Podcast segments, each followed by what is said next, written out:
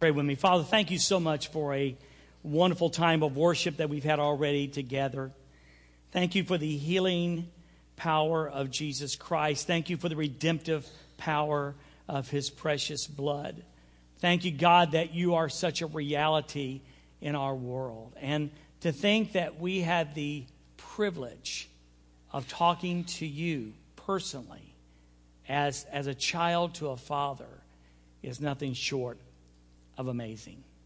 Thank you for the journey that we've been on as we've learned about your provision for us and living in this world, for the battle about good and evil as we see it played out even in our world today. And Holy Spirit, I'm going to ask you right now and in the name of Jesus that you'll speak to our hearts about prayer. Bring out, Father, bring out something new for us today from your word. Because, Father, I'm asking for a hunger for prayer for me and for these dear folks and the ones that are listening on the radio this morning. Whatever it takes today to create a hunger, I'm asking that you'll do that. Father, prepare us. Prepare us for this message. Holy Spirit, would you charge the atmosphere? Would you feel your presence, fill this place? Would you speak to the hearts of folks? But also prepare us for the hours, days, weeks, months, years that you may give us after, Father, we leave this place today. May we leave with a greater desire for prayer. And Jesus, I ask this in your precious name. Amen. Amen. Well, good morning. We are so glad that you are here today. Thank you for coming to Dorrisville. And we are just about to wind up this long series that we've called Scar Wars, and we've talking about the battle of good and evil. And really for the last, I guess, 6 or 7 weeks, we have been centering on the armor of God. And then today we want to talk about what at least some commentary talk about the seventh piece of armor. We know there's 6. We talked about the belt of truth and the breastplate of righteousness. We talked about having our feet shod with the preparation of the gospel. We talked about having the shield of faith and the sword of the Spirit. And then we talk about this thing that is called prayer. Prayer, because Paul is tied in right in verse number 18 when he talks about, and take up the sword of the Spirit, which is the word of God, and pray. So there's not a break in the paragraph. There's not a break in the thought. That there's a special equipping power in this thing that we call prayer. Now, there's a guy named Henry Blackaby. Now, some of you my age, and even a little bit younger than me, probably will remember his name. I think back in the early 90s, probably the early 90s, he wrote the Bible study that came to be named Experiencing God.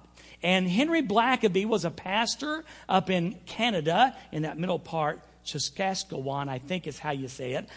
That's close for me. And he is actually just an incredible godly man.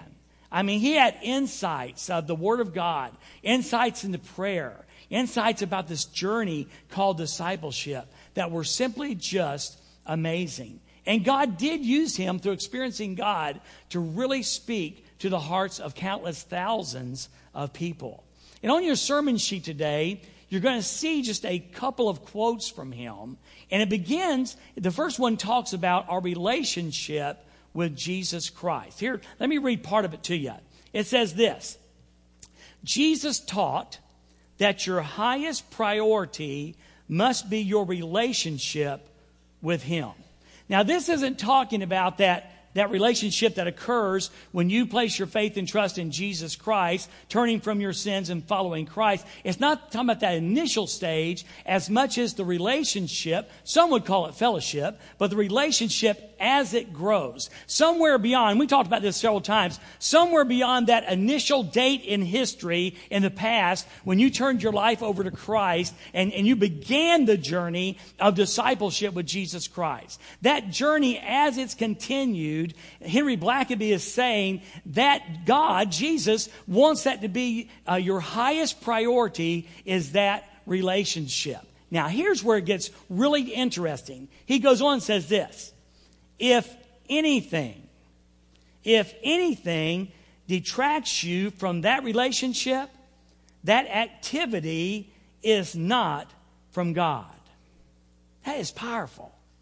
That is powerful. Because I know some people, but I don't know very many people who aren't busy.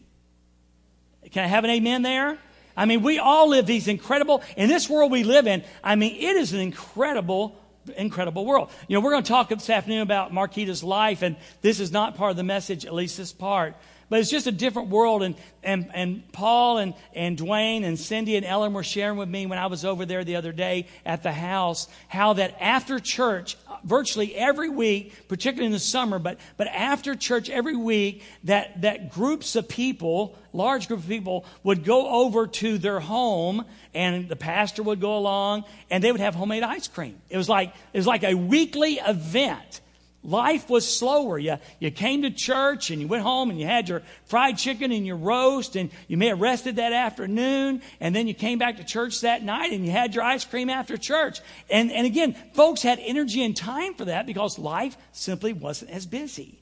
And now it is. And now it is. So he says that if anything distracts you from that relationship, that activity is not from God. Because here's the deal. It's not only just the business of life. Sometimes it can be service. We've got to be careful. Can I tell you, I know I'm Mr. Transparency, but as a young pastor, I remember, I mean, I'm telling you guys, there literally, and Judy will back this up, if whatever surgery you had, you know, and sometimes, ladies, you're getting your hair done on Friday, okay? I was there to pray for you, you know? But the cost of that was this. I often would not have a time of prayer in the mornings. And I justified it with these words: God, you know I'm a busy pastor. And so I would begin my day hitting full hilt somewhere, whether to the office or to the hospital or to the nursing home or whatever. And I did not have a consistent prayer life. And somehow that seemed okay because I justified it with being a busy pastor. I think that cost me. I think it cost me spiritually. I think it cost me in the value of leadership and wisdom. It was very popular with the people because it seemed like I was always there. But inside, I didn't have that spiritual vitality that we gain from prayer. So we got to be careful. Anything, including service. If you find yourself, if you open up the reference guide and says, serve here, serve here, serve here, serve here, serve here. And some people do that, and that's awesome. But if you know, well, you know what? I don't have the time to do a quiet time or to have that maintain that relationship with God, with Jesus, because I'm so busy, anything that detracts you from that relationship is not from God. In fact, he finishes by saying this: God will not ask you to do something that hinders your relationship with Christ. So I'm asking you right off the top. I mean, we're going to get the cream right off the top of the milk can this morning. How busy is your life, either secularly or in the kingdom work? Are you so busy that you can't maintain that relationship with God? Now, I don't know. I suppose second only to, again, the starting of that relationship through faith in Jesus Christ. I wonder if there's anything more important to maintaining that journey with Christ, that discipleship journey, that sanctification journey, than prayer. Than prayer. I mean, I honestly believe that the true value and power of prayer in that it makes our relationship with Jesus Christ so much more intimate. There is such power in prayer. There's power in prayer to heal, and there's power in the prayer to see lives changed, and there's power in prayer for all those things. But I wonder if one of the greatest values of prayer, at least for individuals and perhaps for a church, a corporate body, is that intimate conversation with the Lord Jesus Christ. I'm asking you today, how is that happening in your life? If you need a practical illustration, you know, in the husband-wife relationship, I'm telling you, if there are not some intimate conversations, no matter what a good husband you are, or no matter what a good wife you are, no matter what a good dad you are, no matter what a good mother you are, if there's not those some, at least, intimate conversations going on, it will definitely weaken and impact your marriage in a negative way. So prayer, I'm trying to say, is so very, very, very important. Now, Henry Blackaby, this is also on your sheet, says this. Prayer is designed to adjust you to God's will. Prayer is designed to adjust you to God's will, not to adjust God to your will. I like that one too. Prayer is designed to adjust me to God's will, not me or God, me to adjust God to my will. That's very, very powerful. So if we're not praying, if we don't have that intimate conversation thing going on, how in the world is God going to adapt us to His will? Because y'all do understand something, don't you? He's God and we're not. He's the creator and we are the created. Okay? I mean, He's the boss and we're the employee. All right? It's all He is. And we are just privileged to be His children. So what's something new? We've taught a series on the Lord's Prayer this year. What is something maybe fresh today that we can bring from God's Word? And fortunately, we find it in Ephesians chapter 6 and verse number 18 and verse number 19. There's some things there that we can learn, I think, today that will teach us the importance of this intimacy in prayer and the power it brings into our lives. Now, in Ephesians chapter 6 and verse number 18, it starts like this. Praying at all times. Praying at all times and in the Spirit with all prayer and supplications. So after this big teaching session where Paul says, now put on this and put on that and do this and do that, he says, don't forget to pray. Don't forget the power and sufficiency of prayer. And, we learned back in, sometime like this year, we talked about 1 Thessalonians chapter 5. And, Paul said, rejoice in the Lord always. And again, I say rejoice. And then he said, pray without ceasing and be thankful in all things because this is the will of God in Christ Jesus for you. This is a recurring theme with Paul, this idea of praying always. So when he writes it in Ephesians chapter 6, it's only different in the fact that it's in the context of spiritual warfare. It's in the context of spiritual warfare. Praying at all times. How is that practical?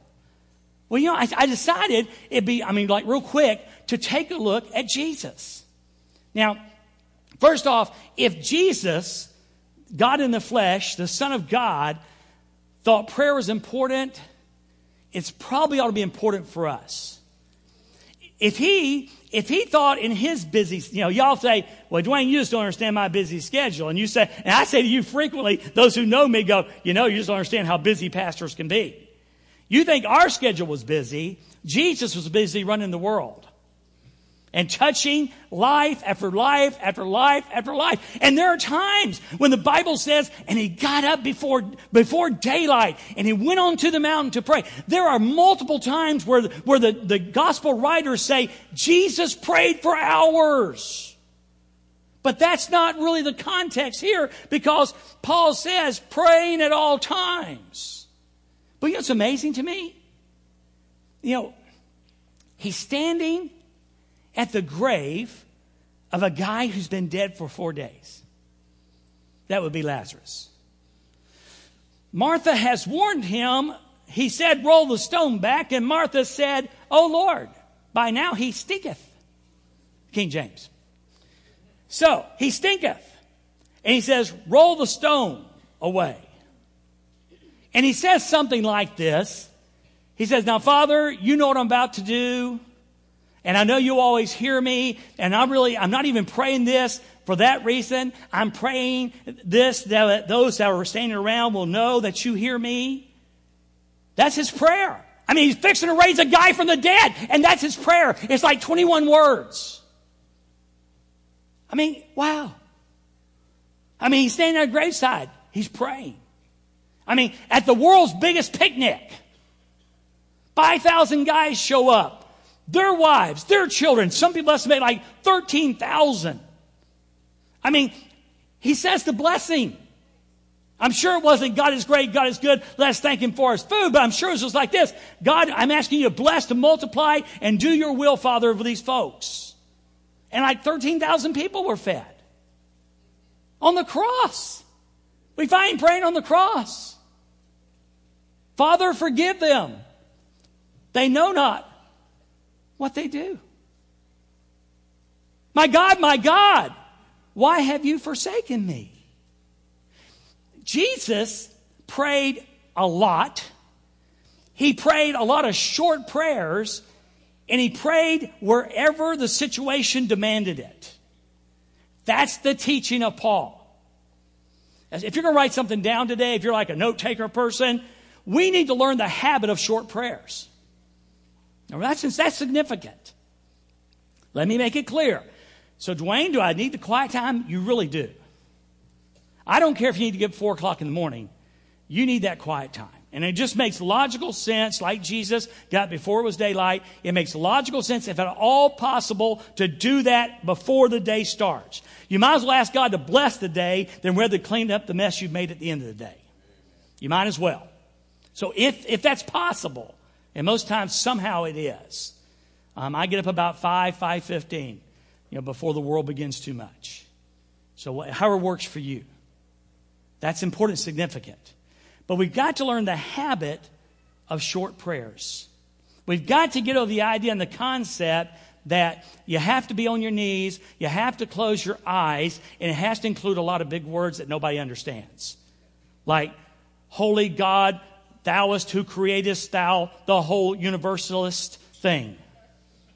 We've got to learn to just say, in fact, Father, thank you for this day. Father, I love you. Father, I need you. That, I'm telling you, I'm not saying we should be chatty with God, but I'm saying we need to understand that prayer is talking to the Father. And there's value, and there's value, and there's power in that. And just like Jesus paused at a graveside, and just like Jesus paused at a picnic, and just like Jesus in the hour of his death paused to pray, we've got to learn the value of simply doing that. I'll give you a good start. Learn to see the hand of God everywhere, and thank God when you see that hand everywhere. Just start with that. Because if you'll just become cognate of the world you're in, you will see God in so many places throughout the day. And learn to say thank you, and God, I see your hand in that. When you meet of someone and you're going through the line at Walmart, and the person says something like this, man, my world, and this happens, you're sitting there and the cashier says something about, yeah, I'm really having a difficult day. My mother's dying. Oh my gosh, it may not be appropriate right then to take her by the hand, and lean across the aisle and have a 4-minute prayer meeting. It's probably not possible to do that, but you can sure walk away from that, and you can say, I want you to, I'll be praying for you. And as you're walking to your car, just saying, Father, please bless her. She's hurting. God, be real to her in this hour. Are you getting it? Are you understanding? Listen, there is significant power in that. There's significant purpose in that. That's why Paul said, praying at all times. And then he says, in the Spirit, with all prayer and supplication. All prayer, that simply is a general term for talking to God. I'm telling you, there's times when that's just appropriate. You just kind of talk to God like you talk to a friend. And that word supplication is specific. And there are times when it's specific. I'm going to talk about Marquita this afternoon. I really hope you'll come to that service, because it will be a worship service. It really will be. You need to be there. That's one of the factors we had in dismissing evening service, because we're going to have worship at 3 o'clock at Dorrisville Baptist Church. And she was such a prayer warrior. And her prayer list had such specific things written down. They found her prayer list. It was huge, and it was specific. So just learn that. Learn that. There's times when we have adoration. There's time we have confession. There's time we have supplication. There's time we have intercession in our prayer life. Paul says, but there are times, and we should have specific prayer requests. But then Paul said at the middle there, he said, and don't forget, you need to pray in the Spirit. In the Spirit. I love that song. The Holy Spirit. You're invited to the presence here. And man, it's amazing when you pray that the Holy Spirit fills the atmosphere. The Holy Spirit plays a huge part in our prayer. A huge part. I know we Baptists are kind of not iffy on the Holy Spirit, but his role. We shouldn't be, because again, last time I checked, Father, Son, he's one of the three. Don't hurt his feelings here. He's Father, Son, Holy Spirit. But in Romans chapter 8, and this is one we use all the time, but I really want you to get used to where you can go to Romans chapter 8 and say, I know this is the job of the Holy Spirit. I know this is the job of the Holy Spirit. Listen to these words. This is Romans 8:26. Likewise, the Spirit helps us in our weakness. I like that. I like that. The Holy Spirit helps us in our weakness, for we do not know what to pray for as we ought. Have you ever run into that? You don't know what to pray for. You're not that wise. Maybe your emotions are totally out of control. You don't know how to pray. And Paul's saying, we don't know how to pray sometimes. But just the thought, as a believer in Jesus Christ, who has the Holy Spirit living within him or her, the Spirit himself intercedes for us with groanings too deep for words. When we don't know the words, the Holy Spirit goes beyond our words and intercedes for us. When you're sobbing at the bedside of your child with a 105 fever and words won't come, the Holy Spirit is interceding with words. When your student is in deep trouble, he or she is following folks who are going to lead them down a wrong path, and you're trying to help them to get back on the right path. You're trying to be a good parent. It seems like no matter what you say, it's rejected. And you're just beyond words to pray. The Holy Spirit intercedes. How powerful is that? He goes on and says this in verse 27. Now he, God, who searches the heart, knows what the mind of the Spirit is. This is the great thing about the Trinity. God knows the mind of the Spirit because he makes intercession for the saints according to the will of God. And I'm starting telling you this. The more we learn to pray in accordance to the will of God, the more radical our prayer lives are going to get. God doesn't hear too many prayers for pink Cadillacs, but he hears the prayer for the lost. He hears the prayer for missionaries on the battlefront in Central Asia, because that is his will. I found this, Ephesians chapter 2 and verse number 18. Listen, you got the whole Trinity in here. Paul writes in Ephesians 2:18, for through him, God, Jesus, we both have access by one Spirit to the Father. So in the Spirit, through Jesus, and to the Father. And the Holy Spirit is that access that starts in the Spirit, praying in the name of Jesus to the Father. How powerful is that? I may not fully understand the Trinity, but it's awesome when the Bible just illustrates it and demonstrates it, such as in this verse. And then he gives us confidence. I like this one too. For you did not receive the spirit of bondage again to fear, but you received the Spirit of adoption, by which we cry out, Abba, Father. The Spirit himself bears witness with our spirit that we are children of God. The Holy Spirit gives us that confidence when we pray that we're talking to our Father. My dad's long gone, but can we for a moment pretend like he's still alive? And I go to my friend Brent and say, hey, Brent, dude, I need $100. Brent is one of the most generous people I know. But he just might go, I don't love many preachers. They have a bad track record. But if my dad was alive, I went, Dad, I'm really in financial straits. I need help. Could you loan me $100? I would go to my father without hesitation because he's my father. And the Holy Spirit reminds us that when we pray, yes, we're praying to the Creator God of the universe, but we're praying to our Father. In fact, we're praying to our dearest Father, our Abba Father. And that gives us confidence. Not necessarily that I get the Cadillac I think I need and praying for. No, that's health and wealth stuff. It doesn't work. But I'm going and praying to my Father who knows me and who loves me, and for his glory and my good, as I pray in accordance with his will, here's my prayer. How about that? How about that? Prayer's not a Christmas wish list. The Father's not a soda machine, put your quarter in and get your drink. He's not Santa Claus or the Easter Bunny, but he is your loving Father. And we, as his children, had the privilege to pray to him. Then Paul says that in Ephesians 6:18, the second part, he says, to that end, with all that in mind, keep alert with all perseverance. Now remember the wartime setting. A good soldier's always alert. So when you pray, always be alert, but pray with perseverance. Pray with stamina. Now, I'm just going to pause. And if y'all disagree, you understand we don't always have to agree.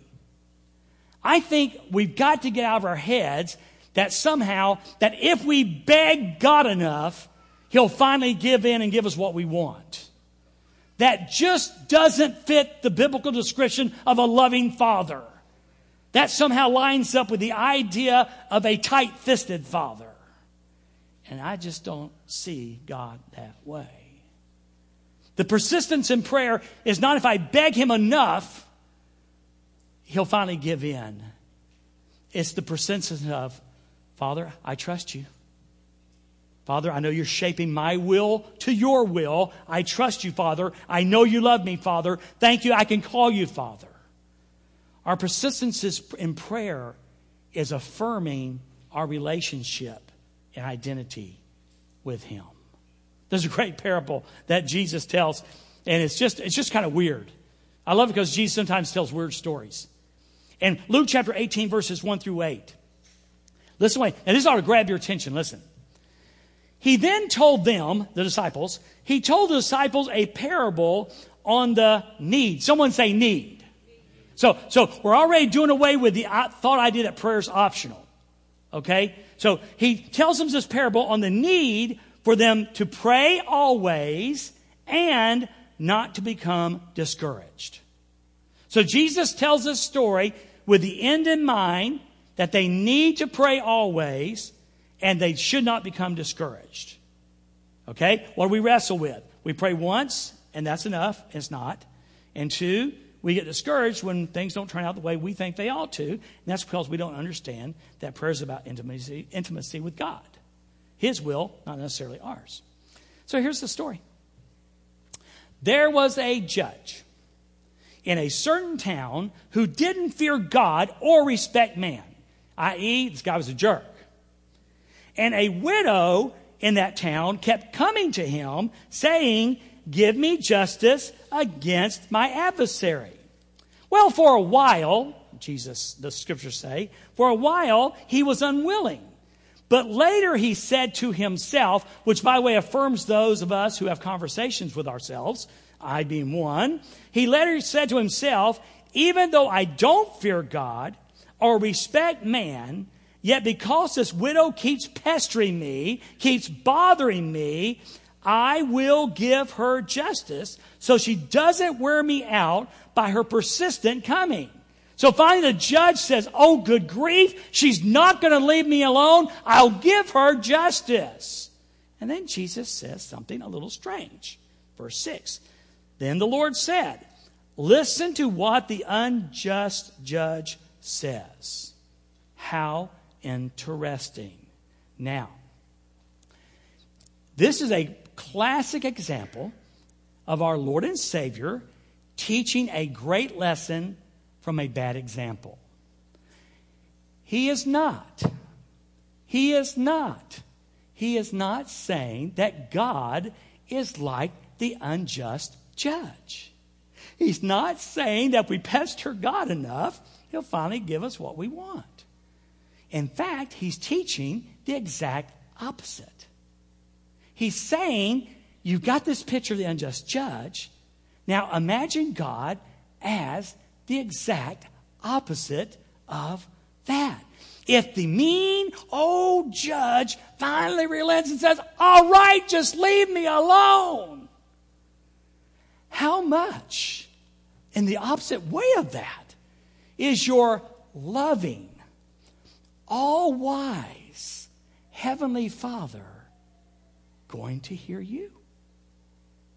To give you everything you want? No. But as your will lines up with His will, yes. In fact, He makes it clear. He goes on and says this. Will not God grant justice to His elect who cry out to Him day and night? Will He delay to help them? No. I tell you that He will swiftly grant them justice. But nevertheless, when the Son of Man comes, will He find that faith on earth? And the answer is yes. If we, His people, live by faith. Don't give up. Don't stop praying. Don't give up. Don't stop praying.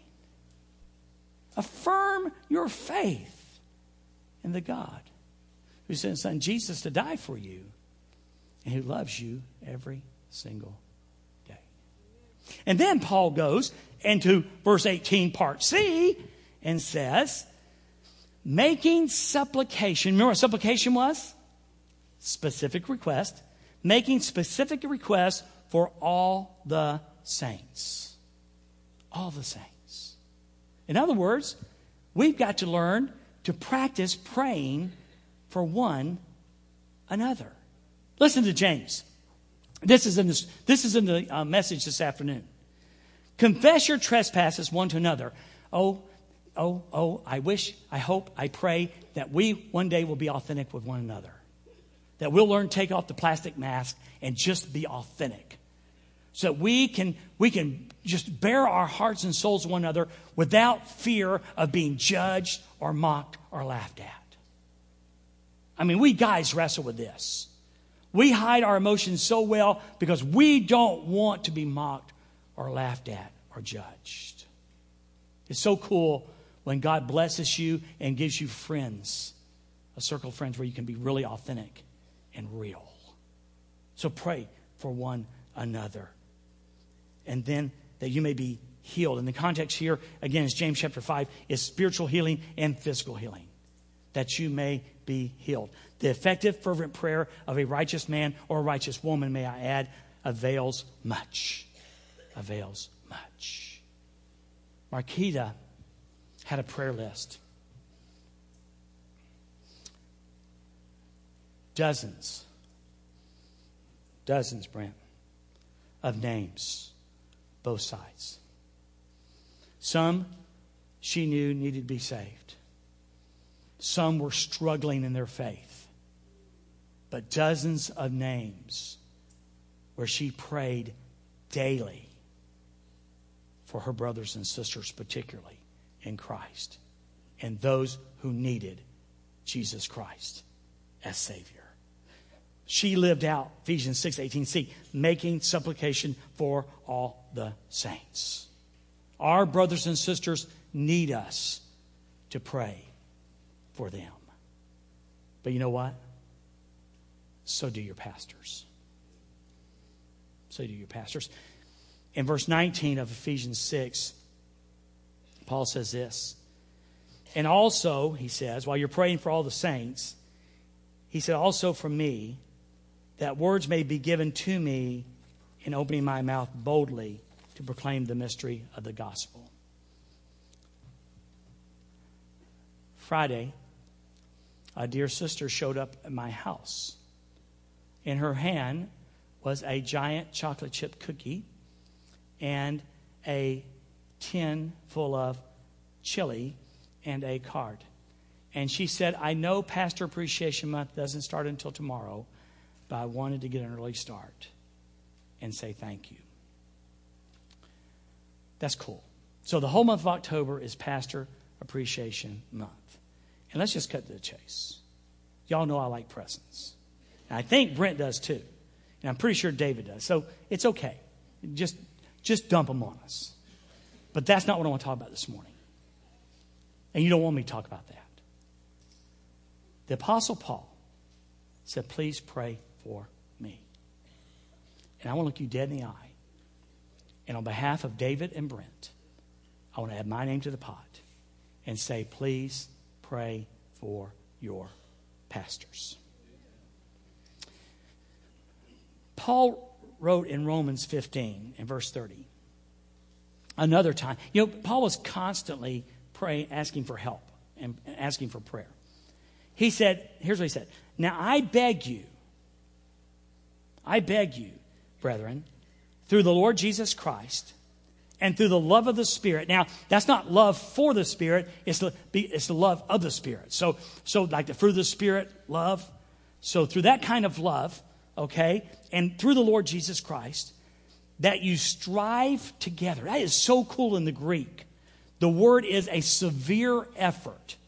So what Paul's about to say, he's not saying casually. He's saying, I'm asking you, in fact, I'm begging you to make a severe effort. To do what, Paul? That you strive together with me in prayers to God for me. You pray with me in prayers to God for me. Paul is saying, while I'm praying for me, would you pray for me? Well, I'm praying for me. Would you pray for me? I'm asking you directly today. Would you pray for your pastors? Because I promise you, we're already praying about us. And I guess I need to say this. It's okay if we're amongst friends today. Don't pray about your pastors. God already knows all about us. If God did shake his head and go, he would do it. He doesn't do it, but he would. There's a world of difference when you say praying about and praying for. And Paul said it, and I want to affirm it. Would you please pray for your pastors? I love it. I've got a friend, and frankly, I don't see him about twice a year. But invariably, when I see him, here's what comes out of his mouth. Preacher, I want you to know. He has a little finger out. I want you to know something. I pray for you every day. And you know what? I believe he does. I believe he does. The greatest gift you can give your pastor is to pray for him. As you celebrate this Pastor Appreciation Month, and whatever that means, if it means something to you to do that, pray for your pastor. Paul says, here's several things. He says, pray that I may be delivered from those in Judea who do not believe. In other words, he had some who opposed him who were unbelievers, and he said, pray for me about that. Every one of us are engaged in spiritual warfare, but these two guys I serve with, and me being the third one, will tell you sometimes there is intense spiritual warfare against our lives. And we need your prayers. We need your prayers. He goes on and says this, that my service for Jerusalem may be acceptable to the saints. Pray that we might have an effective ministry. You know, Brent's fingerprint, there's a reason he's called the associate pastor of youth and activities. His fingerprint is on so many things in this church, many you don't even know about. He's so much bigger than just the youth guy. And his fingerprints are all over that. Pray that he might be effective in all the tasks either assigned or that he simply takes upon himself. Pray that he might be effective. This guy sitting over here is our worship guy. It's so hugely important, that portion. Now, he's also education, and that's important too. But what happens as he leads us to the throne of grace is incredibly important. And it's different aspects. It's here, it's with this group of people, it's with this group of people, it's the ones who sing, it's scheduling that. As I watched, as David led us through worship today, I saw several songs that mentioned praying in Jesus' name, how he seeks God's leadership. Pray for him to be effective in worship. Now, watch this. This is probably not a good way to start Pastor Appreciation Month. It's not important you pray, God, I hope he sings the songs I like. Nor should you pray, God, I guess he'll sing the songs he likes. What you need to pray is, God, lead our worship leader to sing the songs that you like. That you like. It's not about us. It's not about us. When we gather in this room, we are here to praise the King of the universe. So pray for him. I guess my main gig, of course, is leadership, but it's what we do here. And I beg your prayers. I beg your prayers. I am so emphatically convinced that prayer and the Word of God are huge in the life of any church. Amen. And I have learned something. During this study of good and evil, and when we were talking about Satan, he got mad. He got mad. And I'm not sure Satan was messing with me, but one of his demons was. So it's important. Pray for me that I'll be an effective leader. Pray for me that I will be an effective teacher of the Word of God. I kind of summed it up in 3 prayer requests. For all 3 of us, pray that we'll have leadership and wisdom and leadership. Pray that we will understand. When we meet, when we talk, when we plan, pray that we'll have the wisdom of the leadership for the Dorrisville Baptist Church. Pray we'll have focus and mission. Focus and mission. You know, it's awful easy to get distracted. Right, guys? It's awful easy. So pray we'll be focused on the vision that God has given us for the church to keep us on track. And then pray for protection and strength for our families. It's not easy living in a glass house. Being such public. But you need to pray for our families. Don't mess with our families and pray for our families. Don't mess with our families and pray for our families. Because Satan knows that if he can get to one of our kids or to one of our spouses, he'll get to us. This is important, guys. Now again, if the mighty, incredible, powerful, strong Apostle Paul said, I'm begging you to pray for me, it seems very appropriate that these 3 weak pastors, very human pastors, need to beg you for your prayers. It's really important. In fact, have you figured it out today? Time to wind this clock up. Have you figured out yet? Prayer is important. There's just nothing greater you can do than pray for your wife or your husband. There's just nothing bigger you can do than pray for your children. Pray for your students. Hey, grandparents, there's nothing more important you can do than pray for your grandkids. This is a big, big deal. One more Henry Blackaby thing, and we'll call it a day. He says, our difficulty is not that we don't know God's will. Our discomfort, I like that word, our discomfort comes from the fact that we do know His will, but don't want to do it. Remember back when I told you about 1 Thessalonians 5?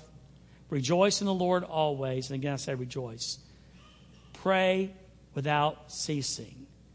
Be thankful in everything, for this is the will of God. This is the will of God. This is the will of God in Christ Jesus for you. We need to become a stronger praying church. And by God's grace, as the senior pastor and as our dear youth and activities guy and our dear worship pastor, we will seek God's will according to the Word of God and through prayer to lead our church to become a stronger force for the kingdom of God than ever before in the days, weeks, and years to come. And I hope you'll pray for us as we attempt that. Let's pray. Well, God, thank you much. Thank you, Father. I feel like the disciples that day when the disciples said, Lord, teach us to pray like John taught his disciples to pray. And Father, I asked you before the service that you take us where we had not gone too much before. And I think you've done that. Jesus, thank you for your example, both in long prayers and short prayers. Thank you for that.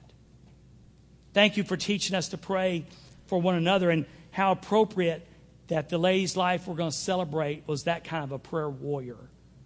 Thank you for that. And Father, and this I mean, we are so blessed, all three of us guys that serve here.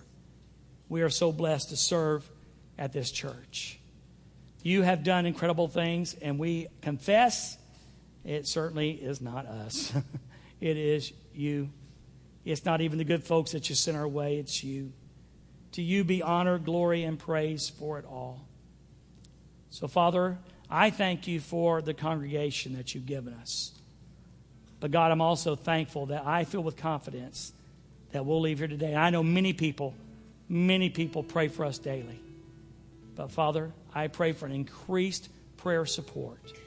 In these days when culture is falling apart, in these days when the world literally seems to be falling apart around us, oh, how we need the prayer support of the saints that we call family. So we pray, God, for them, that they will pray for us. Now, Lord, as we have this decision time, pray you'll have your will in the lives of folks. If there's someone here who needs Jesus, that they'll be drawn by your Holy Spirit to the Father. Someone here, you're called to join our church fellowship, or perhaps be obedient in baptism. Or maybe, God, someone who just needs to come and pray. This is your time to allow folks to do what you want to do in their lives. And Jesus, I pray this in your precious name. Amen. All right.